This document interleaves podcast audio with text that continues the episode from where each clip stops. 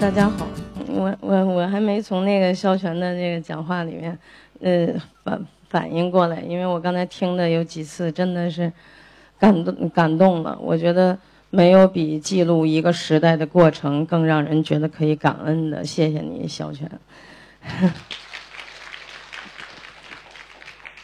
这个时代是是一个。奇妙变化着的一个时代。你看我在排戏的时候是就这个样子啊，但是我其实生活里面不是这个样子。我就一排戏的时候就，呃，我的朋友说我非常有判断力，在排练场里面就是很果断，然后也明白这个这个节奏，还有明白这个我要的东西要的非常的明确。那么一旦说我出了排练场的时候，嗯，那其实不用朋友说，我自己知道，我是一个很羞怯的人，嗯，性格也比较内向。然后出了排练场以后，嗯，就变得很糊涂。戏剧呢，给了我一个，嗯，可以表达我自己非常内心的这样的感受的这样的一种好的一个艺术形式。它给了我，提供了我的一种自信。像今天，你比如当着大家伙的面去来这样的去讲自己。嗯，其实我在陌生人面前是不太行的。那么戏剧呢，它给了我的自信，就是我在排练场的时候，呃，我能够发现我自己的内心，然后我把我自己的那个那个梦想去落实出来。我我很没有障碍的去表达我的想象，然后我通过舞美灯光，通过我所有的演员的努力，通过一群人的努力去来，呃。来落实出我的我的我的想法，这些都是我生活的一些感受。那么在我在做戏的过程中，呃，最近一段时间做了一些跟呃禅意有关的，有这种东方式的禅意表达的这种这种戏剧，然后观众呢，还有媒体呢，就就评价出了说禅意三部曲，这是那个。二零一三年我做的一个作品，这个作品里边你们看到的，这是辛柏青演的这个大和尚。这个和尚大家都知道叫法海，法海就是闭目佛前坐，骂从戏中来的这样的一个一个僧人。那么这个僧人呢是呃在中国历史上确有其人，呃法海呢是。唐玄宗大中年间的当朝宰相啊，裴休的儿子。裴休这个这位总理呢，他是笃信 笃信佛法的。那么他的儿子叫裴文德。那么三岁的裴文德当时替这个生病的皇子出家。那么长到二十多岁的时候呢，父亲裴休就让儿子还俗，还俗为官。但是那时候的法海，法海是当时的。灵佑禅师赐给他的法名，这个法名的意思是：当以宽广博大的胸襟执行法得正业。法海那时候已经笃信佛法，所以他跟他爸爸说：“对不起，我不能还俗。”那么他做僧人呢？那么他就，呃，去到金山寺，就是起自东晋年间的这个金山寺，位于江苏省境内很著名的寺庙。所以大家看《白蛇传》的时候会看到水漫金山。那么，真正的历史上这个真实人物法海就在金山寺修行。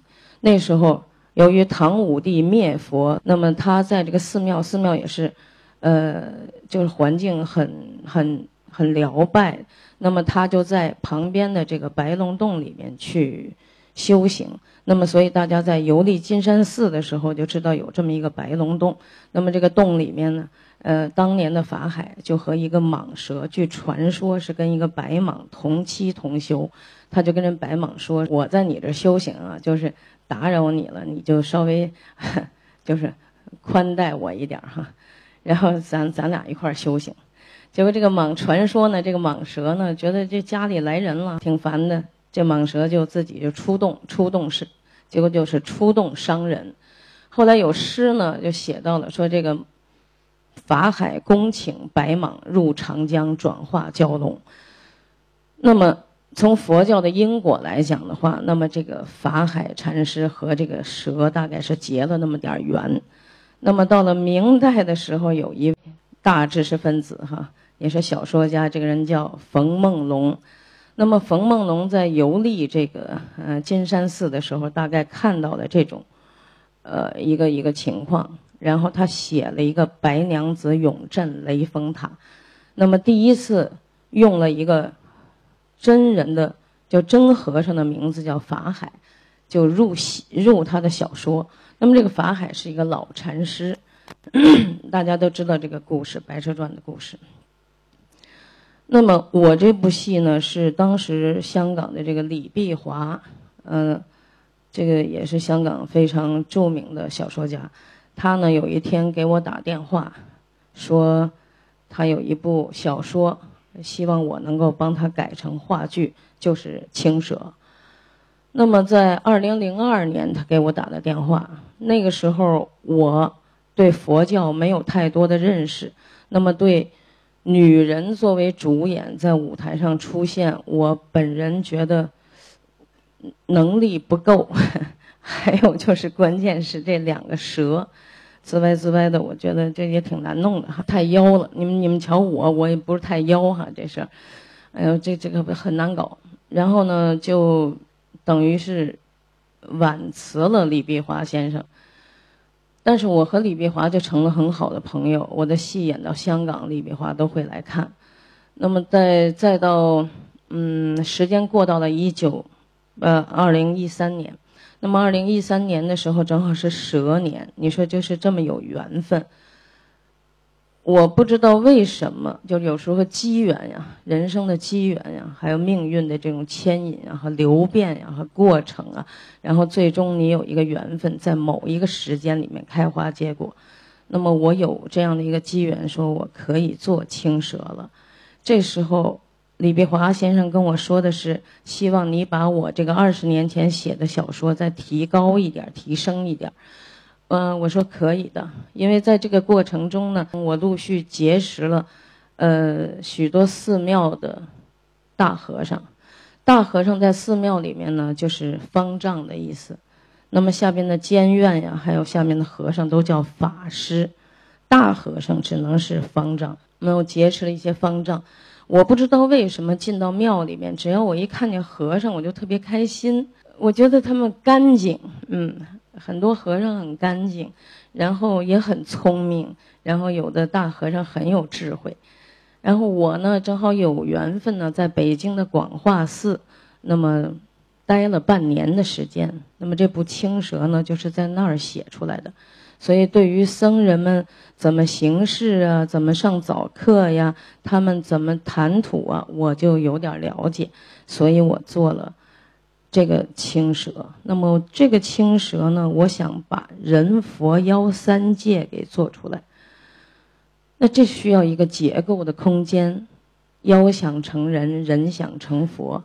那么这个里边有一种我们起自于我们东方这个民族的一种演剧观的结构。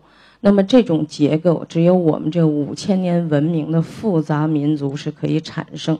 这样的一种大浪漫主义的结构，就是时空、人、佛、妖这个三界在舞台上其实很难平衡住，对吧？如果你把蛇仙白娘子给歌颂了，那势必要产生一个对立面，那么对立面就是法海。如果你把法海翻案了，那么这个蛇妖必然受有所就是损伤。但是《青蛇》这部戏，我感谢佛力加持，那么就是开场就是一堂法事，那么这堂法事，我也感谢中国的进步。佛教题材确实在舞台上非常难以出现，所以当时在我做这个戏的时候，有朋友就说说，嗯，某个芭蕾舞团也做这样的题材，也有这些。佛教的这种因素出现就停止了。他你做的时候，你要想办法要留意。嗯，我说好，我说我这是一民间传说哈。那么我们开场就是一堂法事，那么观众席所有我们演员扮演的僧人就从观众席直接走上台，走上台就是一堂法事，开着场灯。只有到法事做完，这个法海转身向观众说话的时候，场灯才开始暗下来，戏才真正的开始。那么这堂法事怎么就聪慧的在剧场里面出现的？那么就是我们下一个转换。当法海转身跟观众说的第一句话就是：“本场法事啊，本呃，本场法事纯属模仿，故事纯属虚构。”我们起自于什么什么？我们开始了，结果观众就开始开心起来了。然后我们这戏里边充满了东方戏剧的一种魅力，就是跳进跳出，插科打诨。然后在这个戏里面，我们演了一个类似于像南宋传奇一样的，其实像宋话本一样的这样的一种表达方式。这是中国的传奇剧有的，同时也是伟大的中国文学里面有的一种精神。《西游记》也是人、佛、妖三界，对吧？那孙悟空他就不是人，是吧？那个妖精，那都跟着一个人去取经，那几个都不是人。然后路上有那个九九八十一难等等，其实那个也是中国的一种佛教的一点点缀。其实我说到 这个佛教，我没有明确的讲过我的戏是佛教因素，我的戏是禅意的一种表达，而且是东方禅意的一种表达。所以这个我自己的道路走得很孤独，但是我觉得我挺勇敢的。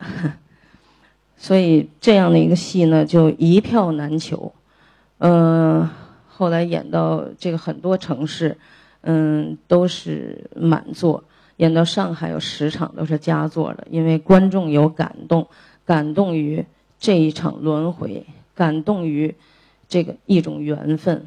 所以当法海轮回到五百年以后，面对这个青蛇的妖兽已尽，法海说的一句话是。因为有缘，我们在宋朝相识；因为有缘，我们彼此怎么怎么样？因为有缘，那么很多看了戏的年轻人都在写这个话。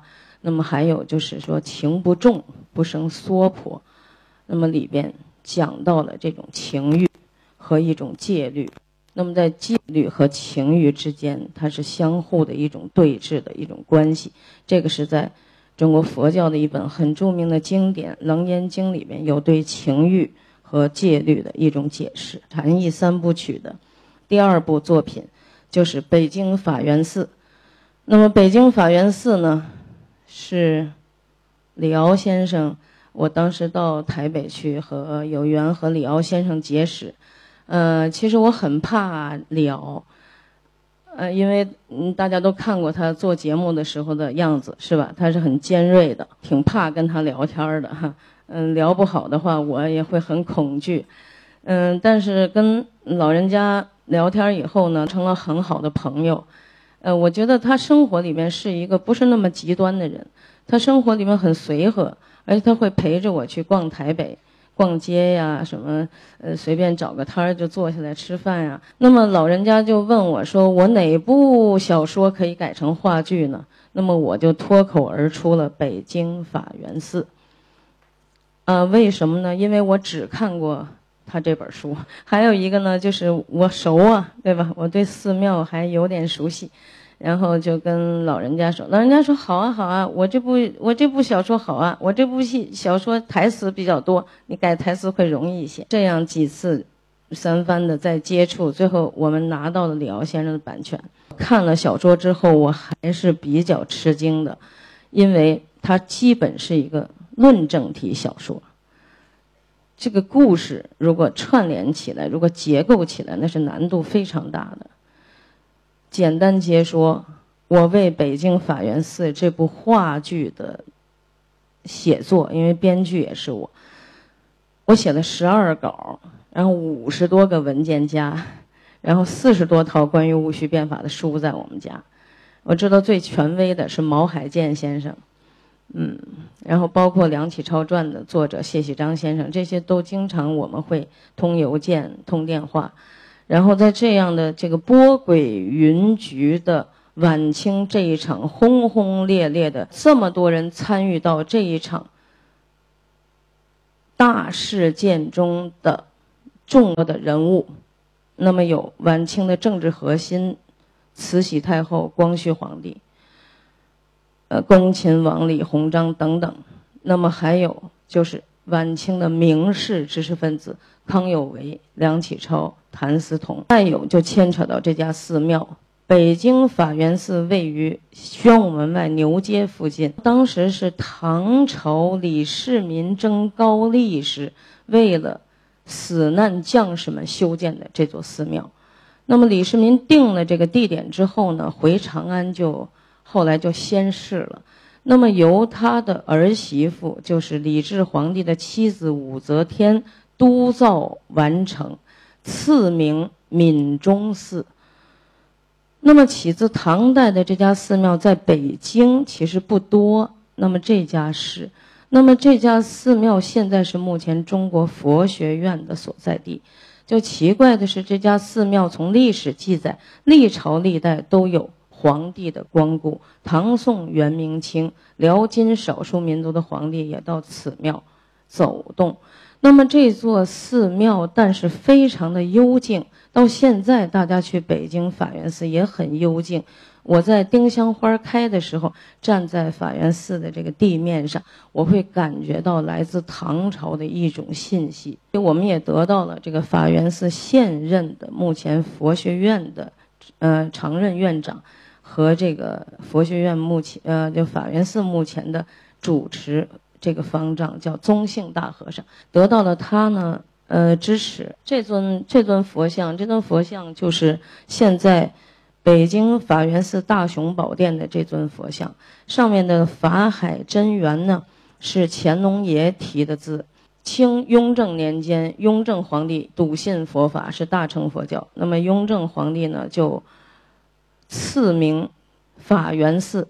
闽中寺是对死者有情，法源寺是对生者有意。我们这出戏呢，是在这样的一个寺庙环境里面产生的灵感，然后舞台上也是一个多层结构空间的。当时我做的时候，我们的制作人就说：“说老田儿，说你这个戏弄出来以后，观众看得懂吗？这么复杂的时空结构。”嗯，我就赌了一把，我觉得看得懂。嗯。我觉得复杂性是我们这个民族根性上的东西。我们有时候欺骗我们自己，我们看了美国大片，觉得自己跟美国人似的，我们似乎很单纯。单纯一定是我们的本性，单纯之外的复杂性，层层的人际关系、社会结构。中国人五千年的文明，真的中国人是有复杂性的。我们中国人就很丰富，我们也很含蓄。那么结构中国故事，我个人。想有一个胆量去把这个复杂性做出来，那么这出戏牵扯到晚清这么多的人和一家寺庙，在演出之后没有想到一票难求。我从上海现在赶回来，就是我们上海大剧院在法源寺开票，那个大剧院我昨天晚上上海大剧院首演。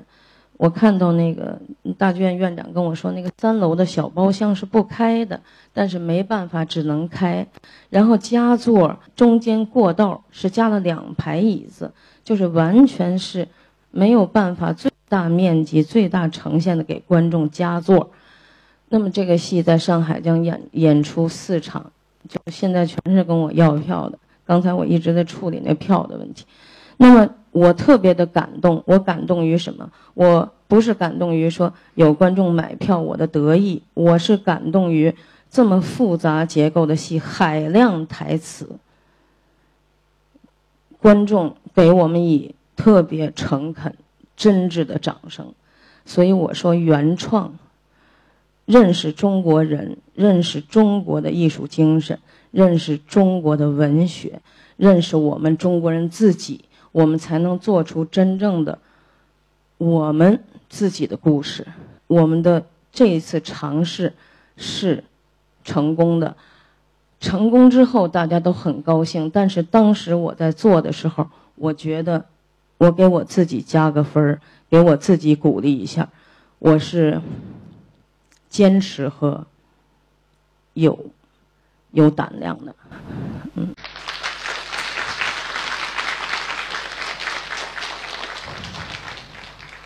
这个就是大家说的我的禅意的三部曲的另一部，就是最新二零一六年我刚刚做的，刚在上海首演的《聆听红衣》。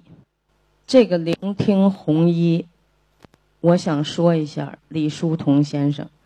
如果李叔同先生当年在民国时期，他有一个理想。就是他在浙江看上了一片地，他希望在那个地方建一所民国时期的综合类艺术大学。辛亥革命，他们家破产，他没有完成这个理想。如果李先生当时完成了这个理想的话，那么，中国将有一座和北大这种文科类学校齐名的综合类的艺术大学，和现在目前的超级大国综合类艺术大学是一样的。那么，中国艺术教育的局面就不是现在这个样子了，因为我们都是专业性大学，戏剧学院、美术学院、音乐学院、电影学院。那么，李先生当年就是想把这几种综合起来。来做一个综合类的艺术大学，那学生们将会触类旁通，心胸、格局、眼界可能都不一样了。所以这是中国的遗憾，但是中国出了一位大德高僧，传奇，真是太牛了，太棒了。所以说，李叔同先生是一个通才，他是我们中国话剧的第一场。演出的组织者，他是我们中国话剧的创始人，李叔同先生是第一个开设裸体课堂的，用的是男性裸模，这个美院的学生都知道，引进西洋绘画，而且他在东京上野美术学校学习的是西洋绘画专业。那么李叔同先生也是外国流行歌曲的引进者，中国流行歌曲的。开创者，所以那个理想如果实现的话，他将是一位了不得的大教育家。那么李叔同先生的出家，是他人生的一个转折点。李先生当三十九岁决定出家的时候，他是认识了中国的佛教。那么这个佛教，他是在马一福当时大儒学家的马一福当时他也是。佛法和儒学都很通的这么一位，嗯，真是一位非常有学问的先生。他对弘一法师后来李叔同成为弘一法师的帮助很大。那么弘一法师出家之后也很牛。我一直认为李叔同和弘一法师是两个人，但他是一个人。那么。李叔同的时候是个大艺术家，那么弘一法师是一代大德高僧，他修的是佛教里边的南山律宗。那么律宗是中国佛教里最苦的一个宗派。我记得叶圣陶先生曾经说过，说你看李师李师这双脚，弘一法师说你看这个鞋，他穿着一个草鞋，那么草鞋上 还裹了很多布条，说你看看，说哪儿哪儿。看得见这样的一双脚啊，这样的鞋，鞋穿都这么的独特。但是因为李叔同是律宗，他就是首先不跟人要东西。李先生出家之后的弘一法师只跟人要过一个东西，就是蚊帐。除此之外，出家后的李叔同是一直以戒为师。他当时在民国那个战乱年间，他说过一句话，说：“那么中国现在目前僧人都不守戒了，那么如果僧人们都不守戒了，那中国佛教就完了。”所以他以振兴南山律宗为己任。那么南山律宗是道宣大师当时创建的。到唐宋元明清，到明和清的时候，南山律宗就没落了。到晚清的时候，有一位大居士从日本再度请回了鉴真和尚当年带到日本去的南山三大部，由李叔同先生就是弘一法师亲自修订了三大部。那么现在是中国佛学院的律宗的著名的一个经典。那么很大的开本都是弘一法师批注的。那么出家后的这个弘一法师，我个人这次创作这个戏，我的确我感受到了，我感受到了一个努力做人的人，我感受了他的戒律，就是他戒掉一分，人就精良一层。那么有演员问我，导演说这是不要生活了吗？这人，我说他可能不是跟这个境界不同。不是他不要生活，而是他要生命的意义。那么这个就是大德高僧可能和我我辈中人的差距。所以我们人和人之间的交往，不是了解就是误解，没有其他。那么当我们没有办法了解到这个人的时候，我们只能是误解。而且我们还将误解下去，甚至我们连误解的这个愿望都没有。那么我做这个聆听弘一，可以说是我自己没有说过禅意三部曲。那么可以说是我做的戏里面第一次以一个和尚作为我想要表达的一个对象。那么这位和尚是让我感动过很多次的一个人。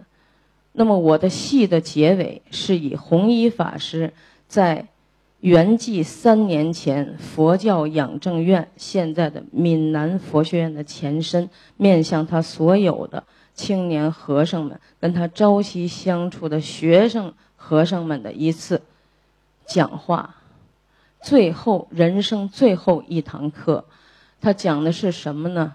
他说：“我出家二十二年，二十二年以来，我是一天比一天高尚吗？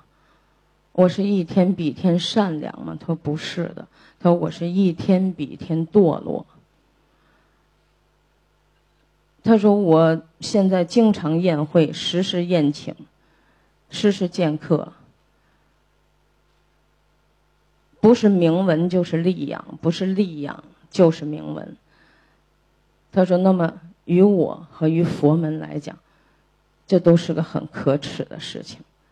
那么他一直在跟他的学生们以一个忏悔的态度来在说他自己。这个当时我看完了这段，我很震动，因为我很少看到六十岁的长辈，嗯，来呃剖析自己和说自己的过失。呃，当然我爸爸跟我妈会说。”哎，我错了。除此之外，真正自己能够坦诚的忏悔自己的过失，我觉得这是一份胆量，也是一个人格。那么，所以我们这个戏呢，是以这样的一个方式作为结尾。那么，红衣法师在聆听红衣珠出现没出现？没出现。我们这个戏是起自民国广播业的一个故事，是一出看得见的广播剧。我们这个戏在上海演出的前五场是全满的，我们到杭州演出也是这样。非常感谢观众对我的厚爱，相信田心导演的文化态度。嗯，我也会继续努力，嗯，做我喜欢的作品，和我认为今天这个题目非常好，美。我继续向善向美，谢谢大家。